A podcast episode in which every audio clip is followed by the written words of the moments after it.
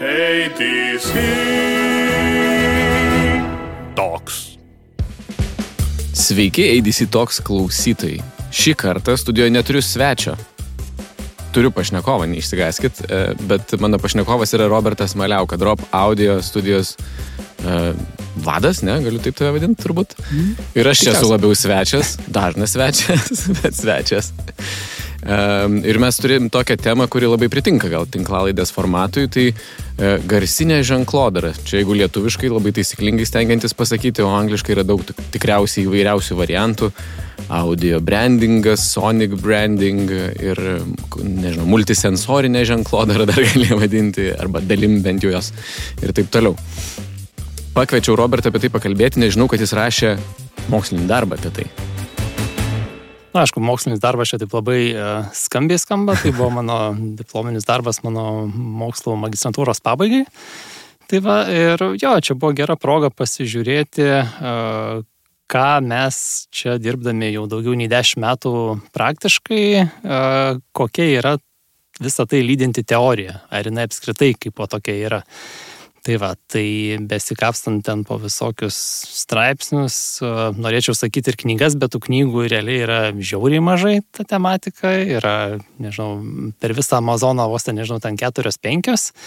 Ir tai jos dažniausiai yra parašytos iš tokios perspektyvos, kad tenais, na, nu, ten ar buvęs didžėjus, ar kažkoks muzikantas, kuris dabar jau persikvalifika, persikvalifikavęs dabar į šitą specialybę. Nu ir jis pasako, kad va, padarėm ten tokį ir tokį keistą ir buvo žiauriai smagu, žiauriai jėga. Bet kažkokio tokio labiau marketinginio, kažkokio sisteminio požiūrio, tai tame labai mažai yra. Tai, tai va, tai čia buvo tokia proga pamėginti kažkokios dėliot savo sistemą.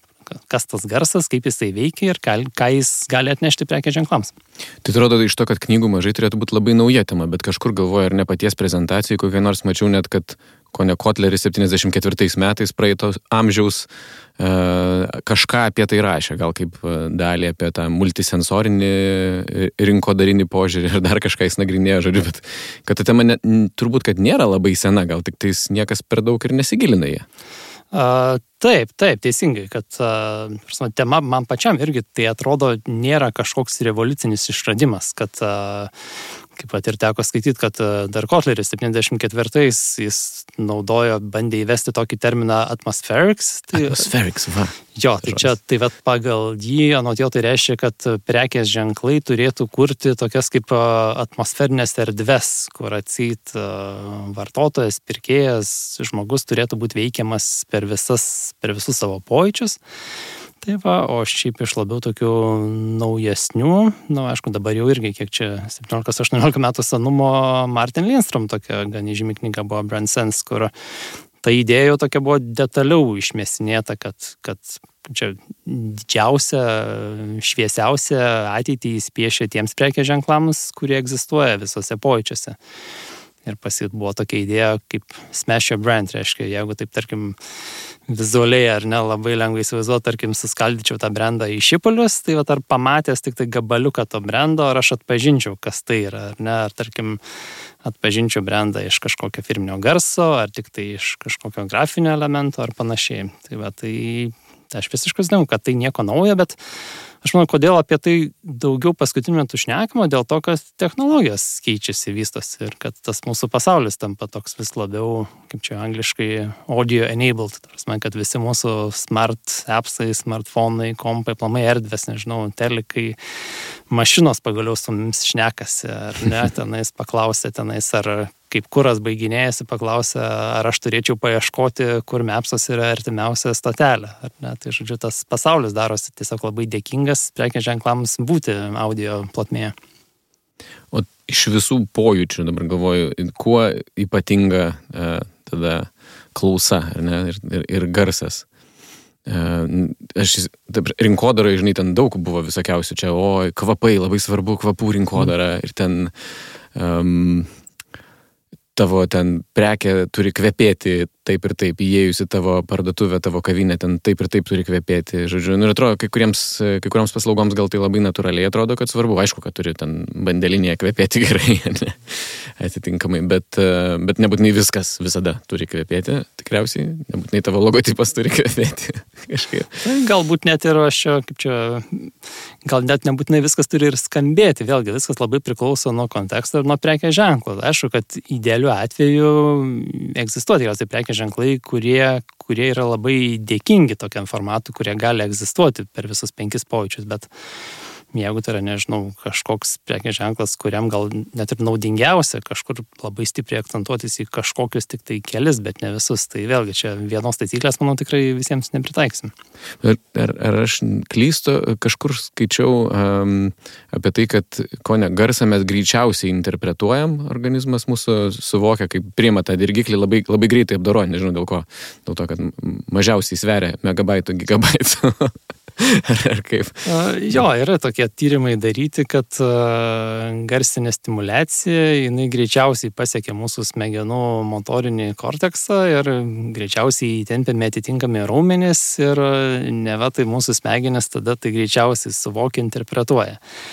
Tai va, tai a, aš truputėlį tuos tyrimus, kaip čia, man labai malonu, aišku, kad tie tyrimai rodo, kad garsas yra greičiausias, bet a, aš kažkodėl turiu įtarimą, kad, a, nežinau, kokie nors a, dizaino, vizualikos specialistai, kad greičiausiai jie galėtų ištraukti tyrimą, kad ne, ne, ne, akis yra irgi toks pats jautrus, gal dar net jautresnis organas ir mes ten skiriam ten, nežinau, 10 milijonų atspalių ir panašiai. Tai... jo, jo, bet žinai, gal čia yra tas kaip akis e, moka užsimerkti, ausis ne, net kai mėgia. Ir kad girdėtum tą sėlinantį tigrą ir tūnantį drakoną. Gal čia išgyvenimui labai svarbu iš tikrųjų, kad, kad greitai, greitai mes taip, interpretuotumėm tą stimulaciją. Ir aš netgi rinkoje mačiau kažkokios uh, užsienio garsinio brandingo agentūros tą tokį kaip tagline, kad tu gali užmerkti akis, bet negali, nu kaip, o. be rankų pagalbos matyti savo ausų. Sunkiai aš taip e, savo atminties kasetę atsukinėjau ir galvoju, ar aš ką nors esu daręs su, e, su tuo audio brandingu, ar ne su garsinė ženkla. Ir galvoju, ai ne, nu tai esu, esu, atsimenu, e, nuo, nuo pat pradžių, gal tik tais nesąmoningai visą laiką būdavo. Atsimenu, kažkada labai patiko Motorolos, buvo toks telefonas. Razer toksai, buvo Hello Moto, ant galo visą laiką sakyti, blema, kaip fain, reikia kažką tokio padaryti. Ir, ir, ir vienu metu, man atrodo, kai ežys buvo gazuotas, gazuotas, man išėjo maždaug kitą pusę čia, taip kopijuoti, nenukopijuoti, bet žodžiu į tą pusę patemti. Po to esam padarę, galvoju, kažkokį ir, irgi netiek, iš, netiek galvodami vat, apie garsinę stimulaciją ir kaip jinai greitai tą korteksą pasiekia. ir, bet darėm Valdorfo kečupui apie kepsnių gelbėjimo, žodžiu, ten klipus tokius, kad pridegus mėsa ne problema ir, ir darėm tokie kaip garsai iš, kai su oro išeina toks. Žiūrėjau, o, va, visai fainai, taip gerai užsifiksuoja. Kažkam dar po to darėm uh, prekybos centrui, iki, man atrodo, buvom darę su, su skaneriu muzikėlę. Uh, E, ilgai žaidėm, gal net, gal net su jumis, tarp kitko, kažkada labai labai seniai žaidėm ir bandėm padaryti, kad ten būtų kažkokia ko nežinutė, ką, ką bando pasakyti, žinai, iš tų garselių įvairiausių. Ir paskui galvoju, pala, pala, taigi net ADC Talks turi iš tikrųjų tą audio brandingą, turi audio logotipą, mogotipą čia, kaip žiūriu, kai kurios vadina, tipo musical logo, nes mes esame įdainavę ADC ir A yra Le, D yra Re, C yra Do. ir su idėja, kaip žinios tokios, ir kiek, ne, kiek nebandėm daryti įvairiausių džinglų, galiausiai likom prie šito, nes jis toks, nu, toks labiausiai generik ir toks jokingai paprastas, tai prilipo. Bet žodžiu, kad, kad esam darę, bet taip ne, nelabai sąmoningai. Gal paskutinį kartą, vat, dabar galvoju, prie vienos Ikėjos reklamos specialiai bandėm e, garso takelį džinglui suguroti Ikėjos baldais mušamaisiais, tipo kaip Ikėjos lentyną. Specialiai. Čia buvo tokia sąmoningai, labiau, bet čia jau paveiktas iš tikrųjų iš tavo darbo. ir galva, mmm, būtų fainai kaip nors integruoti. Niekas nežinos, bet mes žinosim ir gal nuolatos tai darysim ir tada tai bus kažkoks vat braižas. Bet uh, Bet paskui, be, be žiūrint e, tavo pranešimus, be, be, be skaitinėjant šiek tiek apie tai, supranti, kad pala, pala, tai nėra vien tik tais garsinis logotipas, tai yra daug daugiau dalykų. Tai gal gali papasakoti šiek tiek, čia atsiprašau, toks ilgas buvo monologas, e, tai kokios dalys yra pagrindinės tos jau, ta esencija tos e, garsinės ženklodaros, nes tai nėra vien tik tais logotipo garsiukas. Ok, tai uh, iš esmės tai tuos tris elementus, tris kategorijas, tai labai lengvai galima suskirstyti, iš ko tas audio brandas gali susidėti. Tai yra muzika, balsas arba balsai ir garsai. Tai nebūtinai turi būti visi trys, gali būti ten tik tai vienas ar tik tai du. Iš tikrųjų, vat, ką tu prieš tai minėjai, kad uh, buvo kūriami kažkokie garso takelį ir panašiai, bet tai, kaip čia tarsi kėlė klausimą, kad galbūt tai nebuvo tas tikrasis audio brandingas. Tai iš tikrųjų, nėra tokio labai griežtos tokios ribos, nėra, tai kas yra tas audio brandingas. Ta prasme, pavyzdžiui, netaip seniai žiūrėjau keisą apie Mercedes-Benz ar ne automobilius, jie samoningai, jie neturi, vat, paskutiniai jų visoje toje brandingo versijoje, jie neturi tokio kaip audio logo, jie tiesiog turi muziką, kuri tokia labai plastiška ir keičiasi priklausomai nuo, nuo aplinkybių, kur jinai skamba, kokiam kontekste, kokiam modelį, ar, ten, ar tai yra prezentacija, ar tai yra web klipas, ar tai yra dar kažkoks, ar tai, nežinau, sporto rungtinių rėmimas, bet jie tiesiog kaip savo tą tokį, nu, kaip džinglą ar mnemoniką ar kažkokį tą logo, jie naudoja tos muzikos tiesiog iškarpą gale. Tarsi, kad jie, kaip čia, suinvestavę ir pasistengė, kad, tam, kad tie muzikos elementai jau esantys joje jau tokie būtų pakankamai atpažįstami, kad jiems nereikia kažkokio tokio tipinio kaip žinau, kaip tarkim dauguma automobilių gamintojų turi, kad tenais toks ir tas brandas, ten, ten, ten kažkoks. Tai, va, tai iš tikrųjų čia vėlgi, nu, tradiciškai, kaip ir minėjau, muzika, balsai, garsai, tokie trys dedamosios, bet yra labai daug tokio, kaip čia vietos, kaip taip galima interpretuoti ir žaisti. Aš galvoju, kiek žiūrėjau internete kokiu nors atveju apie tą garsinę ženklodarą, tai visi jie, aišku, užsienietiški. Ir tada galvoju, ar Lietuvoje ką nors daro. Dabar tavęs beklausydamas klausau apie balsus ir galvoju, ai, balsus bent jau prekė ženklai renkasi. Ne, ir kai kuriuos jau, kurie ten patinka, bando ekskluzyviai turėti ir naudoti nuolatos, nes tai yra tam tikras va, testinumas ir nuoseklumas. Tai reiškia, kažkokia net ne, nesąmoningai yra tas toksai noras išlaikyti nuoseklumą net ir garse, ar ne? O ar dar ką nors daro? Jo, nu tai. Lietuviški prekės ženklai. Vėlgi, aišku, čia reikia gal tiesiog pratestant tą prieš tai atsakytą mintį, kad nu, audio prekės ženklas, tas audio brandas, jis turėtų būti pratesimas pagrindinio prekės ženklo. Nu, ir taip jau yra, kad tradiciškai mes pagrindiniu prekės ženklu vadinam tą vizualinį, ne kažkokį tai.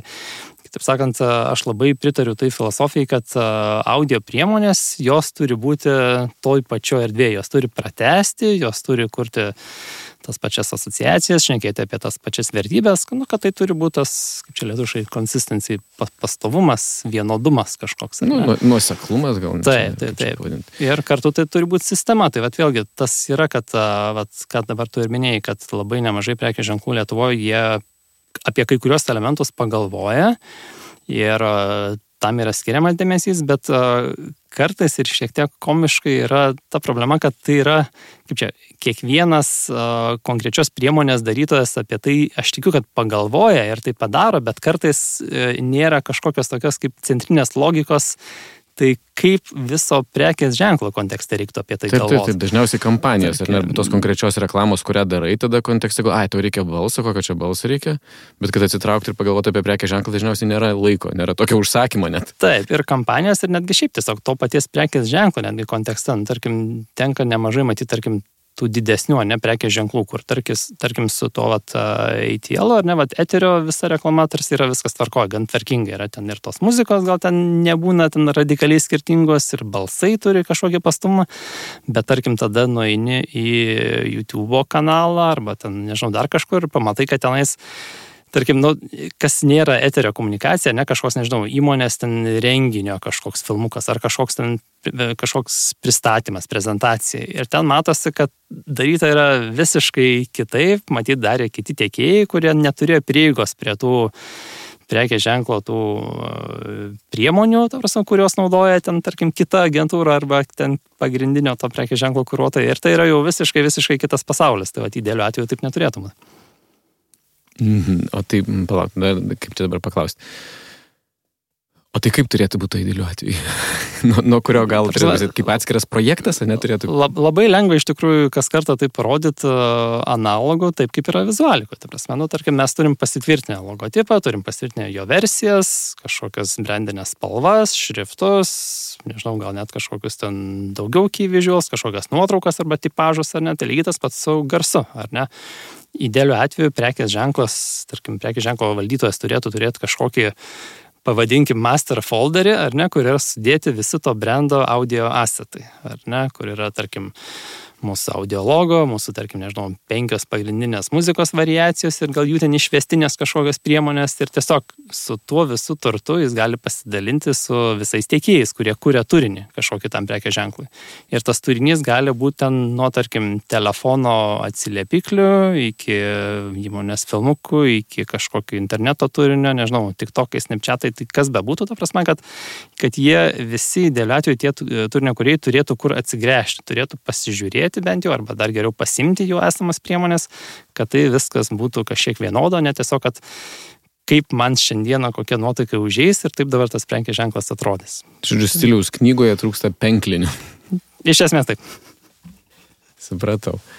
Dabar galvoju pasakyti dar apie muziką irgi prisiminiau nuo turbūt reklamos e, industrijoje karjeros pradžios e, užstrigę yra Stella Artois klipai, kurie visą laiką tą patį muzikinį motyvą naudodavo. Ir ten maždaug ties siužetinių lūžių jisai pasigirzdavo. Ir negali, jis mm. būdavo tipo unmistakable Stella. ir galvoju, ir dažnai ir, irgi pasikeisdavo, tu pasakėjai apie variacijas, vat, kad kelios muzikos variacijos ir galvoju, jo, jo, iš tikrųjų yra vienas motyvas kažkoks ir būdavo skir šiek tiek skirtingos variacijos ir labai, nu, meistriškai panaudota, bet taip beveik kaip Pavlovo efektas sukeldavo, žodžiu. Taip, taip, tai čia iš tikrųjų tas yra labai svarbu, nes uh, yra sunku tikėtis, kad uh, kažkokia turima priemonė, kad jinai tiks viskam ir visada. Tai čia, tarkim, net ir kalbant apie mažesnį lokalų prekės ženklą, jisai gali, tarkim, skambėti ir, nežinau, sporto rungtynių remime, kur tikriausiai bus jų vienokia nuotaika stilistika, gali būti tiesiog kažkoks pagrindinis įvaizdinis klipas, gali būti kažkoks, nežinau, renginys ar tos, nu, tai kad idealiu atveju prekės ženklas turi turėti tas priemonės, kurios jam leidžia laviruoti, leidžia būti kažkiek lankščiam, bet tuo pačiu išlaikant tą vientisumą. Tai galėsim vėliau at parodyti, matyt, jau gal daugam žinoma, bet šiaip, nu, keletą paskutinių metų Mastercardo yra pavyzdys laimintis visokius apdovanojimus. Ir kadangi tai yra globalus prekės ženklas, tai jiems tas labai yra aktualu, kad jiems matyt per sudėtinga būtų per naimus šiek tiek tikėtis, kad sukūrus vieną muziką, ją mes dabar transliuosim visur ir visada, jinai puikiai veiks. Tai jie, jie turi labai nemažai pasidarę adaptacijų, tiek stilistinių požiūrių, tiek geografinių požiūrių, kad tai būtų tinkama atitinkamam rinkoms. Aš kaip tik norėjau klausti, ar turi kokių nors favoritų, kas tau labiausiai patinka? Tai Mastercard galėtų būti tas favoritas? Taip, taip, tai nu, čia toksai kaip jau matyt niekieno nenustebins iš marketingo bendruomenės, ta prasme, visi tai yra girdėję, žino. Mano toks asmeninis favoritas, tai nėra labai šviežias, bet yra labai gražus atvejis, netgi Harvard Business Review aprašytas, tai yra prancūzijos geležinkelių pavyzdys. Tarkim, kad ir galim dabar paklausyti tiesiog, kaip skamba jų audio logo. Les TGV numéro 8625 et 8... Čia šiek tiek ir skambėjo po to einantis pranešimas ir uh, naujesnė jo versija. Tai, va, tai man kodėl šitas atvejis taip gan įstrigo, todėl kad aš pats į pirmą kartą išgirdau Prancūzijoje tiesiog kažkurio miesto stotyje. Ir, vartotojas. jo, jo, jo, visiškai kaip vartotojas, kaip klausytojas ir taip stotyje išgirdus tokį dalyką iš karto labai atskirpė dėmesys, o pala, kas čia tokio, nes tai, tai nėra tas įprastas kažkoks skambutis, džingaliukas ar panašiai, tai yra tas moteriškas balsas ar ne su vokalu padarytas kažkoks motyvas. Ir toks yra palapla, kas čia, kas čia buvo.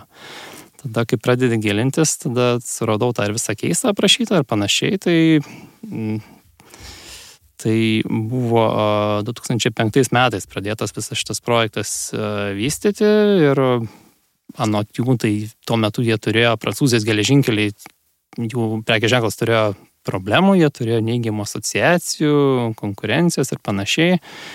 Ir per dešimt metų, per kiek laiko jie investavo į naują prekės ženklą, tai be abejo, aš tikiu, kad tai nebuvo tik tai audio prekės ženklas, bet tai yra toks vienas gražiausių pavyzdžių su pateikimais rezultatais, kad dabar tai yra vienas labiausiai atpažįstamų audio prekės ženklų Prancūzijai. Labai daug ten, kiek mano statistika sako, kad 92 procentai jie atpažįsta, 70 procentų vartotojų vertina kaip patrauklų. Ir įdomi dar tokia yra istorija, kad kažkada ex-Pink Floydų narys Davidas Gilmoras irgi keliavo Prancūzijoje, išgirdo tą patį skambutį stotyje, signalizuojantį, kad ateina traukinys. Jam labai patiko, jis įsirašė ir jis iš to padarė kūrinį uh, Rattle That Lock. Ir tas kūrinys uh, 2015 metais, uh, matau, parašyta, kad buvo pirmo vietoje UK, Prancūzijoje, ketvirto vietoje JAV. Tai aš manau yra kiekvieno marketingisto svajonė, kad tavo audio prekės ženklas gali nukeliauti tiek toli ir gauti tokio plataus exposure, tiesiog organiniu būdu. Čia mes galim užleisti gabaliuką ar, ar, ar išims paskui mus iš Spotify? galim, gali fonę truputėlį pagrot, kol mes šnekam. Jeigu išims, tai, tai išims.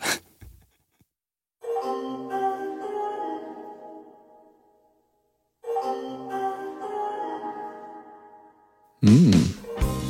Identiškai, nes jis tiesiog tą patį motyvą pasėmė. Jo, jis, jis tiesiog sužaid. su audio rekorderiu įsirašė patį tą okay. iš, čia, iš palubės skambantį stotyje garsą ir tai inkorporavo į savo kūrinį. Tai, Super.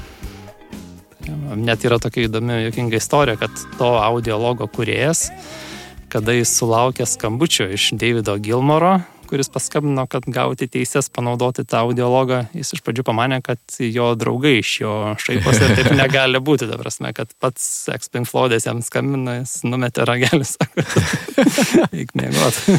nu, nes šiaip turėtų būti atvirkščiai, ar ne, reklamos, kurie skambina e, šitiem produceriams, agentams ir taip toliau ir sako, duokit mums teisės, mes norim naudoti savo reklamoje jūsų muziką. Taip, taip, o čia tas šiek tiek atvirkštinis atvejis, kaip ir sakiau, dėl to yra visai žavu. Yra koks nors lietuviškas pavyzdys, kur tau patinka? Mm, vargiai. Iš tikrųjų, sunku tokį sugalvoti. E, Lietuvoje tai nėra situacija tokia bloga. Prasme, kad yra prekės ženklų, kurie tai naudoja, netgi šiek tiek komunikuoja apie tai.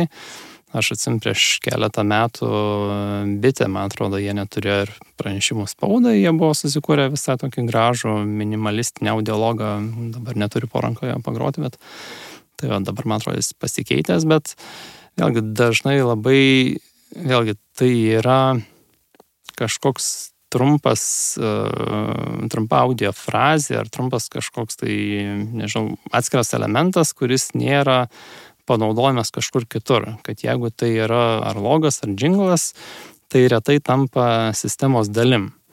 O idealiu atveju, tarsi, kaip ir galėsim pasiklausyti Mastercard ar panašiai pavyzdžių, kad tas logas kažkokias kaip ir vizualikoje, key visual, jis turi gyventi, jis turi atsikartoti, ar ne, jis turi būti atpažįstamas tiek iš muzikos, tiek iš kažkokio muzikinio fono, kur ten yra, tarkim, kažkokiam ten filmui ar ten kažkokiam brendo pristatymui, ar ne, kad, žodžiu, nu, tai turėtų būti tokia kaip audio pasaulis su atpažįstamais elementais nežinau, da, iš dabar eterį skambančių Lietuvoje man taip gan sunku tokius įvardinti. Aišku, gal čia daugiau yra tarptautinės įmonės, kai kurios, nežinau, Telė anksčiau visai simpatišką turėjo audio brandą.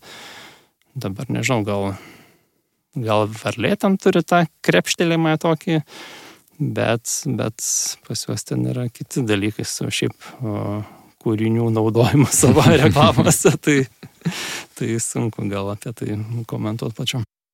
O kaip dažnai pas jūs ateina e, klientai su tokiu užsakymu? Ir kas ateina? Ar klientai, ar agentūros, ar nu, kas, kas sugalvoja, kad reikia?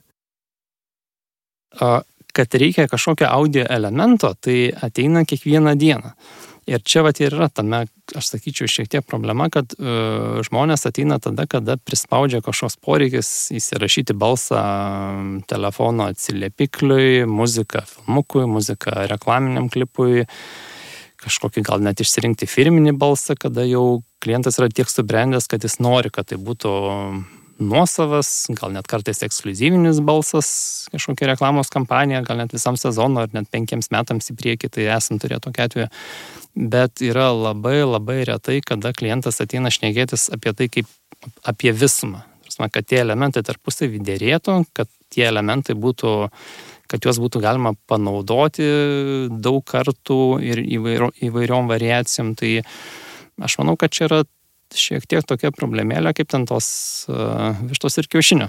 Kad, kad Lietuvos, reklamų, Lietuvos reklamos užsakovai apie tai mažai gal žino ir apie to nelabai klausia agentūrų, o agentūros to nelabai siūlo, nes jų retai kas klausia. Nu, toksai mūsų neklausia, mes nesiūlom, toksai šitiek modelis yra. Bet ir tavo pavyzdį galvoju iš tų Prancūzijos geležinkelių ir, ir apie telefonų atsiliepiklį. Čia toks yra ne tik, atrodo, nu, kaip čia garsinis ženklas, ne, parašas, logotipas, bet ir toks jausmas kaip patirties dalis, ar ne? Tai va ten tu lauki ir bus pranešimas. Tai yra paslaugos patyrimo kažkoks e, mažas gabaliukas, ar ne? Arba skambini ir tau atsiliepia kažkas autoatsakikliu ir koks bus pranešimas, ką sakys, koks balsas bus ir, ir taip toliau. Tai nėra vien tik tais radio reklamos pabaigoje, video reklamos e, internete ar televizijoje pabaigoje kažkoks nuskambėsintis e, muzikinis kūrinėlis ar, ar, ar džingliukas, bet e, tavo patirties dalis. Ir tu sakai, va tas holistinis, ne kažkoks va apie visumą, kad visi galvotų.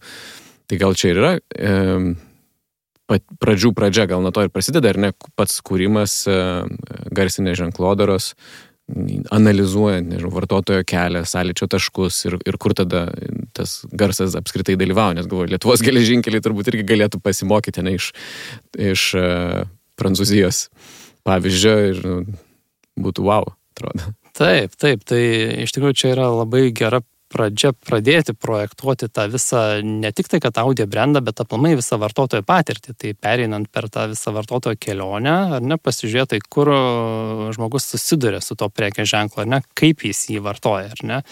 Ir konkrečiai mūsų atveju, tarkim, kai mes pradedam tokį panašų projektą, mes tada bandom surasti, tai kur yra tie sąlyčio taškai, vat, kur audio brandas yra aktualiausias, kuris gali daugiausiai pasakyti kažką apie prekės ženklą, kuris gali atnešti net kažkokios apčiopiamos vertės. Tai va, tai, tai gali būti, tarsi, labai platus tas tų sąlyčio taškų, ar kaip angliškai touchpointų sąrašas, tai aišku, tai yra eterio reklama, tai gali būti kažkokia iš smartfono ar ne interfeiso garsai, ar ne kažkokia aplikacija su tam gali bendrauti renginiai, nežinau, virtuali realybė, pardavimo paslaugos vieta pagaliau, ar ne, tai čia tas paprastas pavyzdys, ar ne, tarkim, atėjusi kažkokį viešbutį, ar ne, ar prekybos centrą yra jau skambanti muzika, kuri kažką pasako tau apie tą vietą, tau kažkokias transliuoja vertybės, kažkokią žinutę ir kažko iš tavęs tarsi nori, ar ne, tarkim, į spa atėjus muzika tau sako atsipalaiduok dabar kuriam laikui, ar ne, į McDonald's atėjus nėra čia ko užsisėdėti, ar ne, pavalgai ir varai. Tai va. Aš galvoju, nu, gal visai čia palėtė irgi įdomią temą. Tai nebėra, kaip čia, vien tik prekės ženklo atrodo dalykas. Tai, ką jau čia sakai, tai skamba kaip prekės dalykas, produkto paslaugos, nu, tai prasme, atsipalaidavimo paslauga spa yra susijusi su atpalaiduojančia muzika. Tai reiškia, kad tas garsas toj vietoje jisai ir yra dalis paslaugos pačios, ne? Nežinau, ten automobiliai, automobilinkai žinau, kad labai ten kruopšiai ten ko ne įtaisydavo mikrofonus ir žiūrėdavo visus garselius, e, kas ten barška, kad nebarškėtų ir kaip ten galėtų tai mitiguoti audio sistemos, koks išmetimo vamžio garsas turi būti, kad būtų vad kaip paraščiai ir nu, tu gyvensi su tuo produktu, tu girdėsi jį visą laiką, ar ne? Tai nežinau, kas čia dar galėtų būti, turbūt kur neišvengiamai ten koks nors Netflixas, ar ne? Tai jis, aš jį taip ir patiriu, kai jisai pas, pasako savo tą čiučing. taip, taip, tai čia iš tikrųjų yra žiauriai plati tema, ta prasme, kad e, garsas, prasme, jis gali atlikti labai daug funkcijų, ta prasme, kaip ir tu minėjai, kad jis yra kaip ir paslaugos dalis ir garsas apskritai gali būti kaip čia produkto paslaugos, tačiau kaip čia jis gali būti, per tai mes suvokiam to produkto ar paslaugos savybės. Tai tarkim, ten tas at, pavyzdys, kad uh, mm, Pringles kažkada padarė tyrimą, kaip vartotojai suvokia šviežumą traškučių. Ar ne, ir kaip aplamai vat, jie vertina, kiek tas produktas patiems patinka. Tai tiesiog jie, nežinau, dabar sėmėsi ar 50 ar kažkiek tų traškučių kažkiek ten jų pastovėjusių ir šviežesnių ir tada jie žmonės juos triauškino, jie su mikrofonais įrašinėjo ir jie vertino dažnę charakteristiką ir paskui kažkokios išvados, kaip išvadas jie pasidarė, taip tą paaišku, kad kuo tas garsas kaip čia šaižesnis, traškesnis, tai tuo labiau jis yra šviežesnis mūsų sąmonė. Ir čia iš tikrųjų yra, tarsi, yra gausybė pavyzdžių, aplamai, kaip, kaip mus tas garsas veikia, prasme, kaip mes tą suvokiam paslaugą ar produktą ir kaip, kaip ko, kokią, kokie, kaip čia, apie mūsų suvokimą kokybę to produkto ar paslaugos. Tarsi, nu, vėlgi, paprastas elementarus pavyzdys, visi žinom tą telefono linijoje, kaip mes paskambinam į banką, laukimo tą muziką, ar ne, atrodo, čia visi jau visus jinai yra užknisus ir panašiai. Bet vėlgi tyrimai rodo, kad jeigu ta muzika yra kažkiek patraukli, tai mums atrodo, kad tas laikas netaip prailgsta. Tai ok, ir ta, ką tai atneša, ar ne? Tada tau vidutiniškai atrodo, kad tu į šitą banką, kurio muzika tau patinka, supranti tu tai samoningai ar ne. Tau atrodo, kad tu lauki trumpiau, tai yra labai konkreti prekės ženklų vertė, reiškia, tavo, tavo klientų pasitenkinimas yra šito prekės ženklų didesnis. Ir, tarkim, vėlgi, pavyzdžiui, avialinijos tą labai naudoja kažkada atradusios, a, tarkim, kol mes šnekam, aš gal net galiu pamėginti, kad fone a, grotų švelni, tarkim, a, Etihado muzika. Ir a, avialinijos kažkada nustatė, kad e, didžiausias stresas keleiviams būna įlipimo ir išlaipinimo metu. Ar ne, nu įsivaizduojate, ten visas tas mhm. šurmulys, ar čia paso nepamiršau, ar čia kur čia mano lagaminas, panašiai. Ir jie tiesiog tada, okei, okay, ar mes galim kažką su tuo padaryti. Tai tiesiog, okei, okay, reiškia, tuo momentu tai yra vartotojo kelionė truputėlį kritinis taškas, kada stresas yra didžiulis, mes jį truputėlį pamėginsim suvaldyti, paleisdami ramę, gražią atpalaiduojančią muzikėlę. Tai va dabar fonė girdisi Etihado, ar ne nauja brandinė muzika kažkas labai ramaus, vos ne kaip spa. Tuo pačiu, čia vėlgi galima šiek tiek paspekuliuoti, ar ne, ką mes girdim. Aš girdžiu kažkokios gal tokios magijos, ar ne, elemento. Būsimo atradimo. Taip, kelionių magija, ar ne. Šiek tiek gal Etihad, ar ne, čia yra Abu Dabio vidurio rytų, ar ne, vežėjas, gal truputėlį kažkokios arabiškos magijos, kažkokia prieskonė epiškumo, ar ne, tarp kontinentiniai skrydžiai, ar ne, epiška kelionė. Nu, daug tų tokių ingredientų, ar ne, tai sudėta. Mhm. Tai va, ir čia labai daug kas net yra, yra prašyti keisai. Norwegian, Tihadas, Emirates, Qantas, labai daug avialinijų su tuo, su tuo dirba. Tiesiog, kad vismo reiškia, tai jų prekė ženklui sukuria vertę. Galiu užleisti kokią nors muziką, kad uh, sukurtų vertę šitai tinklalaidėjai. Post-production'e pagalvosime. Galima parinkti, ne, kad, kad profesionaliau atrodytų, jog pašnekovai vedė visą pokalbį. Arba atvirkščiai yra vėlgi dar labai įdomus atvejis. Dažniausiai mes šnekam, kaip ta muzika turi patraukti mus, ar ne, kažkaip priversti jaustis ar maloniai, ar atsipalaiduoti, nu panašiai, ko prekės ženklas dažniausiai nori kažkokio tai yra pozityvių dalykų. Bet yra įdomus aprašytas keisas apie Abercrombie and Fitch parduotuvių tinklą, kad ten buvo grojama muzika, gaila, kad jos dabar neturiu mums čia paklausyti, kuri jiems padėjo atfiltruoti jų tikslinę auditoriją. Reiškia, jinai buvo šaiži, nežinau, stipri, nemaloni žmonėms, kurie yra vyresni nei, nei kažkiek, tarkim, nei jų segmentas ir logika buvo ta, kad mes nenorime atrodyti parduotuvė, kurie yra vyresni žmonės, nes vyresni žmonės ten užėję, išgirdę tą muziką, jiems turėtų pradėti skaudėti galvą, jie iš ten turėtų pabėgti, o turėtų pasilikti tik, tik tai jų targetas, su kuo jie nori save identifikuoti. Tai va kaip filtravimo priemonė. Neblogas, neblogas šitas. Mastercard vis minėjai, minėjai, minėjai, aš, aš jo irgi tą atvejį video žiūrėjau. Tai labai pasirodė įdomus tas um, procesas net pats, ten, kur pasakoja Berots Brand Music, uh, ten uh, atstovas, kuris ten darė visą, visą brandingą ir pasakoja apie tokį galvoju, kaip jis ten pavadinęs į Muse gal pavadinęs, ten tokia abreviacija m.u.s. Ten ir apie Muse, apie Mogo, Avatar, panašiai. Taip, taip, taip, taip, tai visai toks įdomus. E, jo, musical strategy, strategy exercise, va kaip um, jie ten pavadinę. Ir ten yra trys, uh, net nusiskrinšotinę. trys e, stadijos. Pirmas yra toks brand discovery, ką šiaip naudoja ir galvoju, jisai kalbėjo vat, kaip e, garso uh, inžinierius, nežinau, kaip produceris, žodžiu, mhm. ar ne. Bet tai, nu, tai iš tikrųjų daro ir nu, reklamos agentūros, jos kai pradeda dirbti su prekė ženklu, jos iš pradžių susipažįsta, atranda, apibrėžia, kartu su klientu sutarė, žodžiu, ieško ir avatarų, personų, e, archetipų jungo ir taip toliau. Tarp kitko apie jungo archetipus jis irgi savo tam e, interviu kalba. Ir tik paskui, kai suranda, tas antras etapas, jie pavadina ten ir Sonic Mapping, kažkaip renka žodelius, nežinau, kaip raktinius kažkokius žodžius ar kažkokias vertybės, ką jau ten išsigrynina ir renka jiems gabaliukus muzikos atrodo ir tada jau dėlioja į, ten, į kažkokias muzikėlės. Ar panašiai darot ir jūs ir, ir, ir, ir jeigu vat, nu, atitemtumėm kokį nors klientą už rankos, tai kaip, kaip tą kelią eitumėm tada?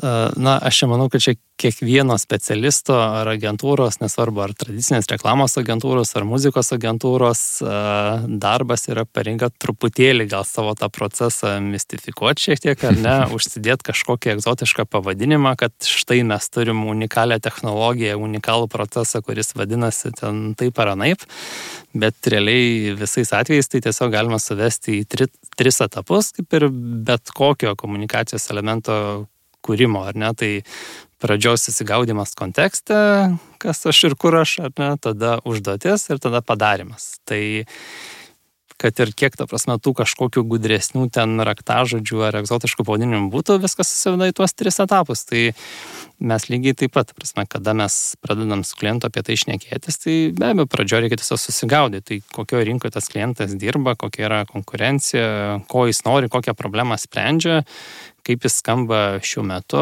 ar ne, tarkim, mes prieš keletą metų vienam stambiam klientui tokį projektą darėm, tai tiesiog mes ėjom ir įrašinėjom viską, ką galėjom įsirašyti. Mes skambinam į to kliento, kliento aptarnavimo centrus, mes vaikštinėjom po viešas erdves, kur galima išgirsti, kaip tas klientas skamba ir panašiai, kaip tu viską realiai susirašai ir tada vat, pateiki koncentruotai vienoje vietoje. Tai net tam pačiam klientui buvo toks labai atsivėrė akis. Nu, tarsi, tu pamatai tada labai realų vaizdą, nes kaip jis egzistuoja šiaip tavo galvoj kažkur tenais, nu, tu niekada nevartoji tų visų elementų taip koncentruotai ir taip vienu metu. Jie yra išsibarstę vis tiek ir laikė, ir, ir, kaip čia, ir erdvėje. Kaip tu išgirsti, tai vat, prieš tave, prieš nosį, tada būna dažniausiai toks kažkoks, kažkokias išvadas galima pasidaryti. Tai čia bet kokiam prekė ženklo vadovui matyti toks būtų geras pratimas, ar realus fizinis, ar bent jau mintise, tai pasižiūrėti, tai dažniausiai visi galvoja, kaip aš atrodo, ar ne, o pasižiūrėti būtų, o kaip aš skambu, ar ne, vat jeigu vartotojas užsimerktų, čia grįžtant prie tų vat, visų kotlerių ir Lindstromų, tai o kaip mano prekė ženklas skamba, prasme, ar tai, ką mano prekė ženklas sako garsu, galbūt tai visiškai kertasi su tuo, ką aš iš tikrųjų bandau pasakyti vaizdu ar panašiai, gal tai yra visiškai atskiri pasauliai. Ar, taip, ar mano šnekėjimas garso pagalba, ar jis pastiprina tą mano žinutę, kurią aš noriu pasiūsti vizualikoje, ar per, ar per kvapą, ar panašiai, tai va, čia yra didžiausias klausimas. Žiūrėjau, prekės ženklams gali irgi nepatikti jų balsas, kabutėse, taip kaip žmonėms, kai jie girdi įrašytą. Taip, taip, tikrai taip. Okay. Man tai įdomiausia dalis e, iš to, ką pasakojo tas Mastercardo e, garso brandintojas, ar ne, tai pasirodė netgi ta vidurinė, kur tos e, kaip kubelius, nežinau, kaip lego detalės susikūrė atskiras, paskui nebūtinai ten visas naudojo, ten kažkam konstruoti, mm. bet nes atrodo, aha, nu, tai problema, problema ir paskui visą laiką pamatai magišką rezultatą, tokį, vat, kaip uh, prancūzijos geležinkelio, ne, wow, kaip gerai skamba. Mhm. Ypač ta nauja versija. Bet va, o kaip per vidurį, kai tie visi ieškojimai, tai viena iš istorijų dabar, kur prisimenu, berots Netflix ar buvo, ar ne, kad ten garsas iš tikrųjų daug kartų pakeistas vestuvinio žiedo barškėjimas į spintelės kraštą, ko ne? Taip, taip, čia iš tikrųjų aš galiu at, visiems mūsų podkasto klausytojams parekomenduoti. Yra kitas podkastas, gal nieko ne. tokio, kad mes čia pareklamuosim konkuruojančią firmą, taip sakant, vadinasi 20,000 Hz. Tai yra podkastas išimtinai apie garsą, bet nereiktų išsigąsti, nėra kažkokia labai techninė prasme, tai nėra podkastas garso režisieriams apie tai, kaip ten sujungti laidus. Tai yra apskritai, kaip garsas veikia mus kiekvieną dieną. Pavyzdžiui, ten viena tematikų buvo apie tai, kaip su mumis garsu bendrauja mūsų, nežinau, mikrobangų krosnelės, kalbyklės ir panašiai kaip filmuose kuriami visokių monstrų garsai, ir kaip jie keičiasi ir panašiai. Tai, va, tai jo, jie turėjo labai fainą vieną epizodą, grinai su kuriejais, va, dabar skambančio Netflix'o audio logo. Tai vėlgi tas audio logo, mes šnekame apie garsinę dalį, jis dažniausiai eina kartu su vaizdu. Tai čia video kuriejai tą vadintų tiesiog matyt animated logo ar panašiai, tai mes kalbame apie garsinę to dalį. Tai ir ta istorija ten jo tokia pakankama, kaip čia būtinė ir aš manau, kad labai dažnai tas galioja, kad nešventieji puodus lipdo, kad tas audiologas, kaip jie buvo ieškojimų stadijoje, tai tiesiog tas kuriejas pabarškino savo vestuvinio žiedo, vestuvinių žiedų į spintelę ir tai buvo jų pagrindas tam logo. Mes iš tikrųjų gal, jeigu nieko tokio, galim tą ištraukėlę ir paklausyti, kaip jis kaip jis apie tai šneka. Tada nereikia žmonėm išeiti iš šito podcast'o ir nenukristi ten. Taip, taip, taip. Music and of the sound effects of these knocks, which are my wedding ring that I'm wearing, knocking on the side of a cabinet in our bedroom. And in order to add different qualities to it, I sweetened it with other things. There was a slowed anvil sound, which had a deeper tone in addition to the ring and anvil, Lon also added a couple of muted hits to give it a little bit more oomph. Lon was happy with the two hits, at least this part of the sound. Nu, kaip matom, dažniausiai aplamai kaip ir viskas garse tai yra sloksniuojama. Tai labai retai yra, kada vienas tiesiog garsas, va štai tai skamba kaip gera istorija, kad štai pabeldžiau ir turiu logą ir turiu ten, nežinau, 5 milijonus kišenį už tokią plačiai skambančio logo panaudojimą, bet tai nėra. Už audio šopinta viskas, žodžiu, ne, ne už. Tai, tai, tai yra sluoksnė, tai yra vis tiek, kad pasiekti tą tokią kažkokią estetinį rezultatą, tą daugias sluoksniškumą kažkokį, tai daroma iš kelių elementų ir tas, ką mes kaip ir buvo šitam pavyzdį pademonstruota, kad tai yra padaryta iš keleto garsų. Įsivaizduoju, neišvengiami kai kur e, tie garsai, koks nors telefono skambutis ar, ne, ar ten, e, jeigu tu žadintuvą turi, tai jis tai turi kažkaip tai žadinti, ne kažkokį garsą, neišvengiami dalykai. Kai kur mes e, galim išsisukti, atrodo, be garso ir tada vat, pri, pribėgom ar ne, kartais prie projekto atrodys, kad reikia padaryti ką nors ir jeigu ką nors gero atrasim, gal pasilikti ir tai taps ilgainiui to prekės ženklo turtu, esetų kažkokiu ar ne. Uh, Jeigu naudosim dažnai ir, ir, ir tada tas nuoseklumas bus. Bet tarkim, gerai, sugalvojom, tai darom tokį projektą, čia matai, niekas Lietuvoje per daug nedaro, taip galėsim išsiskirti, nes vis, visi nori to vientisumo, nuoseklumo, kažkokių platforminių dalykų, tai gerai, balso reikia, reikia muzikos, reikia to ženklo. Kokio dydžio čia projektas, kiek laiko jisai trunka, kiek, laik, kiek, kiek daug pinigų kainuoja? Okay, uh kaip visada, arba labai dažnai atsakymas yra it depends, ar ne? tai vėlgi, projekto dydį ir biudžetą apsprendžia, kokio dydžio tai yra projektas pagal tai, kiek tų priemonių reikia sukurti ir kiek plačiai jos yra naudojamas. Tai aš tikiu tokio dydžio kaip po Mastercardas, apie kurį mes vis pašnekame ir kada nors pagrosim, kad žmonės suprastų, kas tai yra. A, tai aš tikiu, kad ten reikia, nežinau, gal net ir metų ar panašiai, kad sukurti tiek a, versijų. Bet jeigu tai yra tiesiog audiologo ir, tarkim, procese yra išsiaiškinama, kad, tarkim, užtenka vieno kūrinio, kad pats tas prekės ženklas, jis nėra gal labai aktyvus toje erdvėje, kur yra reikalingas audio. Nors pateisybė šiais laikais neįsivaizduoju, kaip taip gali būti. Socialiniai medijai video formatas. Taip, ir viskas. Taip, ta prasme, aš neįsivaizduoju, kaip, kaip šiais laikais gali būti brandai, bet, nu, tarkim, gal ir gali būti. Tai va, tai galbūt tada tai yra ir poros mėnesių projektas. Tai va, tai kitaip sakant, vėlgi viskas priklauso nuo pasidarytos analizės, kiek yra tų sąlyčio taškų identifikuota ir kokia yra užduotis, ką mes turim pasakyti savo klientui, kuriuose vietose ir kiek tų vietų yra ir ką mes norim pasakyti. Tai matyt, ta, ta logika yra. Nu, tai davai pabandom tą Mastercardą paklausyti, gal dar koks nors gudrus klausimas gims. Taip, tai uh, su Mastercardo, tai aš susirasiu tuos failiukus, tai gal pradėkim tą nuo jų pagrindinio logo, kurio dėja Lietuvoje nelabai dažnai galim girdėti nes uh, mūsų šitie terminalai, kur mes braukiam kortelės, jie, jie, jie nėra gal tiek techniškai pažangus, bet man pačiam teko užsienį kartą atskaitinėti ir aš tiesiog aš tą visą keistą žinau daugiau iš, iš atvejų internete skaitimo ir vieną kartą braukiant kortelę nuskambėjo tas garsas, galvoju, o, geras. Tai tas pagrindinis jų audio logo, pagrindinė melodija skamba taip. Dar kartelį. Ar ne toks visiškai paprastas, optimistiškas, šviesus, ar ne? Ir dabar, vat, kaip tai skamba pagrindinė jų muzikos temoje.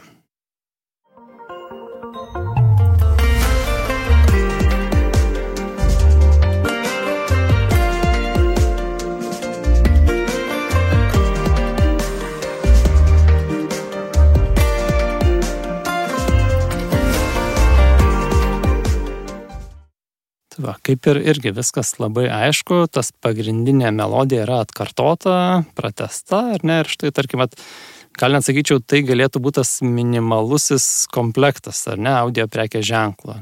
Ko dažniausiai prekės ženklų gali prireikti, tai firminis logo, kurį jie gali naudoti, tarkim, po savo, tarkim, ar tiesiog brendo pavadinimo, ar po kažkokio tagline, po šūkio ir muzika, kurie gali naudoti bet kur.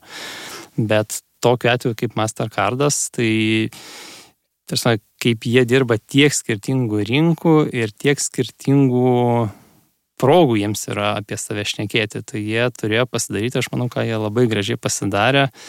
Jie pasidarė labai tokį visą chameleoną tų variacijų, kaip ta melodija yra apžaista ir kaip jinai gali skambėti skirtingose kontekstuose. Biškai dar tai palauk, tai, tai, tai nepavėkime. Tai šitas minimalus e, kompleksas. Taip. Tai, tai, tai čia, čia brangu, nu, kad suvokti, nes ką gali prekė ženklai daryti. Jie gali eiti į audio jungle ir e, nusipirkti už ten, nežinau, kiek kelis eurus, ar ten e, kokį nors, nežinau, iš viso susirasti e, nemokamų efektų biblioteką ir pasimti iš tenais, arba gali ateiti pas jūs, pas, pas agentūrą, tada pas jūs, bet, žodžiu, Taip. kartu pasidaryti ir turėti savo nuosavą, unikalų, autentišką kažką. Taip. Tai vad, kad suvokti tą skirtumą, nu, nes iš tikrųjų labai įdomu. Um, Tarsi aš asmeniškai suinteresuotas, daugiau mažiau orientuotis. Mm. Tai čia mes kalbam apie e, šimtus tūkstančių, dešimtis tūkstančių, tūkstančių, šimtus, e, dešimtis. Būtų labai smagu tos skaičius girdėti Lietuvos kontekste, bet dėja taip nėra. Aš manau, Lietuvos atveju mes šnekam, tarkim, apie minimalų audio brandą, mes šnekam tikriausiai keleto tūkstančių ribose. Tai va, ir vėlgi, aš manau, kad šiaip... Čia nėra prabangos prekė, žodžiu, visiškai gali... Ne, ne, ne, ne visiškai. Ir tam ne. jūs irgi atliktumėt ir kažkokią tenais analizę, nu, gal neįtumėt visur ten visko įrašinėti, bet atliktumėt mini auditą kažkokį, kad suvokti apie ką brands. Arba gal, gal patartų tada kitas kūrybinis taip, strateginis partneris, taip. kuris jau žino šiek tiek. Ne? Būtent, būtent, tai aš apie tą, vat, čia yra vat, du svarbus momentas, apie ką aš visiems bandau o, šnekėti ir pasakoti to, paskatinti, kad iš esmės audio brandingas tai yra žemai kabantis vaisius, labai daug kam, labai daug kuriems prekės ženklams, tai būtų labai pigu apsigreidinti savo visą esybę audio pagalba na, tarkim, pavyzdys, ar ne, jūs įsivaizduokit, tarkim, nežinau, avialinės arba, tarkim, nežinau, Lietuvos, Prancūzijos, nesvarbu, kokius geležinkelius, kur, tarkim, pakeitus vizualinį logą, kiek reikia pakeisti iškabų, kiek reikia perdažyti vagonų, traukinių ir panašiai. Tas tai yra milijonės išlaidos. Pakeisti balsą, kuris kalba telefono atsiliepiklyje, arba kuris kalba eterio reklamoje, arba kuris kalba tarkim, stotyse, peronuose ar panašiai. Aišku, jeigu tai yra daug, daug stočių, daug peronų, tai yra didesnės išlaidos, bet vis tiek, nu, tai yra centai palyginus, kiek yra viso hardvarinio dalyko pakeitimas. Galiu paliūdyti iš patirties dėl iškabų. E, vieną kartą darėm, bandėm daryti, tai yra nedidelį tokį apliftą, pagerinimą, žodžiu, atšviežinimą e, prekybos centro ženklų. Ir galiausiai, kai paskaičiavo, kiek kainuotų pakeisti iškabas, nekeitė nieko, nesuprato. Ai, čia per mažas pokytis, kad žmonės labai pat pamatytų, o labai daug keisti nesinori, nes nu, tu turi ką ir prarasti, ne tik tais ką gauti, ne? Atsargiai reikia kažkaip su tuo tanklaiviu, kuris vadinasi prekė ženklu elgtis.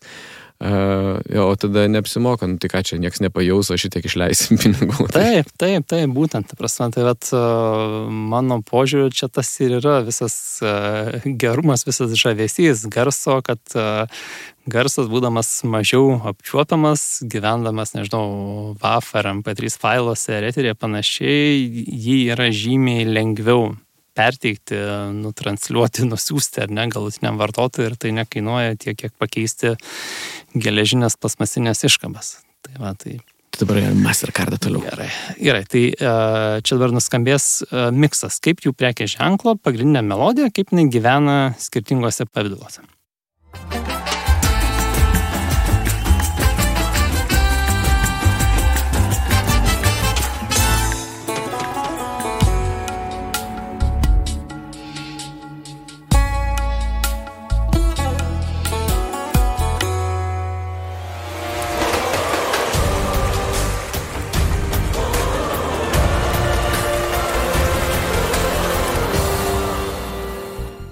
Nu, pirmi du, aiškus, buvo daugiau mažiau geografija, paskutinis čia.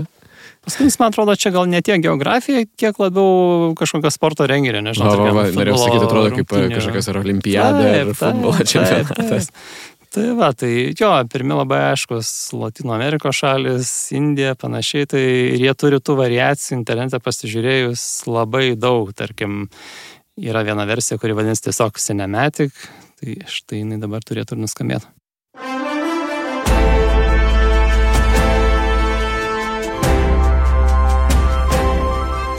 Kai kažką labai brangaus perki. Taip, arba, Kortele. nežinau, tuo metu, kada nori užsisakyti skrydį į kanjoną ar kažkur, ar ne, tokia grinai epiška muzika. Prasme, tai vėlgi, tai, va, prasme, investavę, investavęs prekės ženklas kartą į tas priemonės, jis tiesiog turi savo arsenale tada visą paletę, ar ne? Ok, aha, aš būsiu tenais, man reikės to, štai išsitraukiu, tą ir turiu yra kažkokia visai kita proga, kitas mediumas, nežinau, ki- ki- kitas kažkoks, nežinau, ar renginys ar kažkokia kita prekė, kažkokia kita paslauga susijusi su to brandu, vėlgi yra tam atitinkama muzika, atitinkamas elementų miksas, bet svarbiausia, kad tie elementai jie turi kažką bendro. Reiškia, vis tiek tas vartotojas atpažins, kad tai yra Mastercardas, nors galbūt tai yra visiškai kitas kontekstas, bet prekės ženklų tiesiog svarbu tai yra stiprinti savo atpažįstamumą ir komunikuoti tą savo vertybę, savo čia, atributus, tai ką jis daro per, per visus kanalus. Super, tai dabar, žodžiu, mums reikia, kaip čia, su, susijimti ir peržiūrėti savo e, prekės ženklus, jų garsus, vartotojo patirties e, sąlyčius, sąlyčio taškus, ar ne visus pereiti, prakratyti, pažiūrėti, kas kaip barška ir ar mums tai patinka, ar ne. Ir tada galima ateiti pas drop audio, nes nelabai kas iš tikrųjų taip nu- nuosekliai ir sąmoningai tą daro, ar ne, aš taip suprantu. Vėlgi, aš manau, mes nesam vieninteliai, kurie čia kuriam muziką, įrašinėjom balsus ar kuriam garso dizainą. Gal tiesiog mes, gal šiek tiek skiriamės tuo, kad mes bandom tame atrasti kažkokį holistinį požiūrį, tai kažkokią susidėlioti sistemą.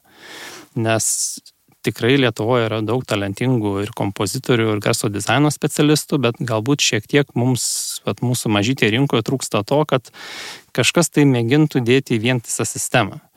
Ir nepardavinėti to kaip kažkokio atskiro elemento, bet pasižiūrėti, ar tų elementų visuma, ar tai gali atnešti tą kažkokį, žinau, nenoriu tų banalių žodžių vartoti, ar ne, kaip sinergijos efektą ir panašiai, bet, bet tai yra tiesa. Prasme, kad tų elementų visuma sudėjus, tai duoda daugiau prasmės, daugiau vertės, negu kad jie kartu atskirai. Ir, ir nežinau, čia gal dar tokį tiesiog dalyką verta paminėti, kad gal šiek tiek skirtingai nei kitų atributų, tarkim, auso audio brandingų yra tas įdomu, kad e, net jeigu ir mes paklausime daugelio specialistų, prekės ženklų valdytojų, tarkim, tai ar jūs turit kažkokį savo audio brandingą, ar jūs į tai samoningai investuojat. Nu, jie gali pasakyti, oi ne, aš to nedarau, mes to neturim, nu, gal kažkada vieną dieną.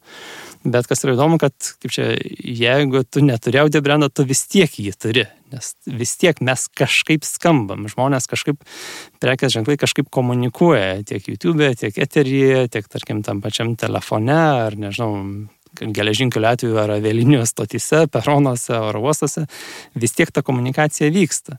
Tai reiškia, kad su kiekvienu to garso nuskambėjimu tai yra arba minusiukas, arba pliusas tam prekė ženklui ir jo vertijai. Tai tiesiog kodėl nepadarius, kad tai būtų kas kartą kažkoks vis didesnis pliusiukas į to prekė ženklo vertės sąskaitą. Tai dvi pamokos dabar, jeigu taip rezimuoti, man atrodo, yra vienas, tai uh, daryti uh, garsinę ženklodarą ne kampanijos ir konkretaus, nežinau, radio klipo ar konkrečios problemos rėmose, o prekės ženklui, holistiškai žiūrint į jį ar ne. tada kaip atskirą projektą savo užsikurti, tada jisai nebūtinai turi būti kažkoks labai brangus, masyvus projektas, ar net tu gali pradėti nuo kelių dalykų ir paskui tikriausiai taip pačiai kaip Mastercardas, jeigu tau reikia, tu gali statyti ant jo toliau, tai yra kurti tas variacijas ir pridėti papildomus elementus, jeigu tau reikia, ar ne? Taip, taip, tai čia yra. Ta pati melodija, tas, pat, tas pats motyvas, žodžiu, jisai ten yra jo daugybė variacijų ir, ir, ir prašau.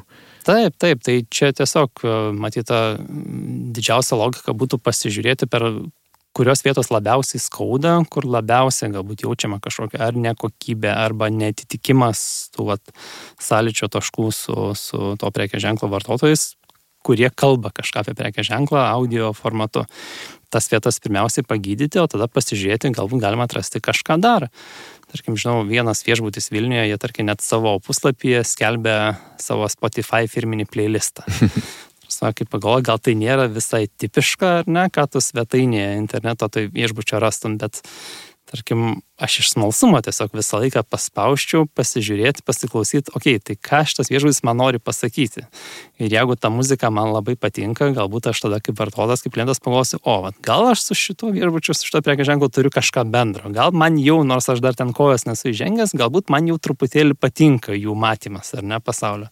Tai tikriausiai apie tai, vad, brandingas ir yra, kad kažką tokio pasakyti apie save ir parduoti save. Super, ačiū tau labai už pokalbį. E, buvo Dėkui. įdomu klausytis ir, ir klausytis pavyzdžių. Tikiuosi, kad mūsų tenais kaip nors, nežinau, SoundCloud'e, e, iTunes'ose ir taip toliau neužbanins už tai, bet mes gal ant viršaus truputį išnekėjom, tai ne, neturėtų ten atkasti algoritmai mūsų. Reklama reklamai. Ačiū tau, Robertai. Dėkui labai. Hey. Toks.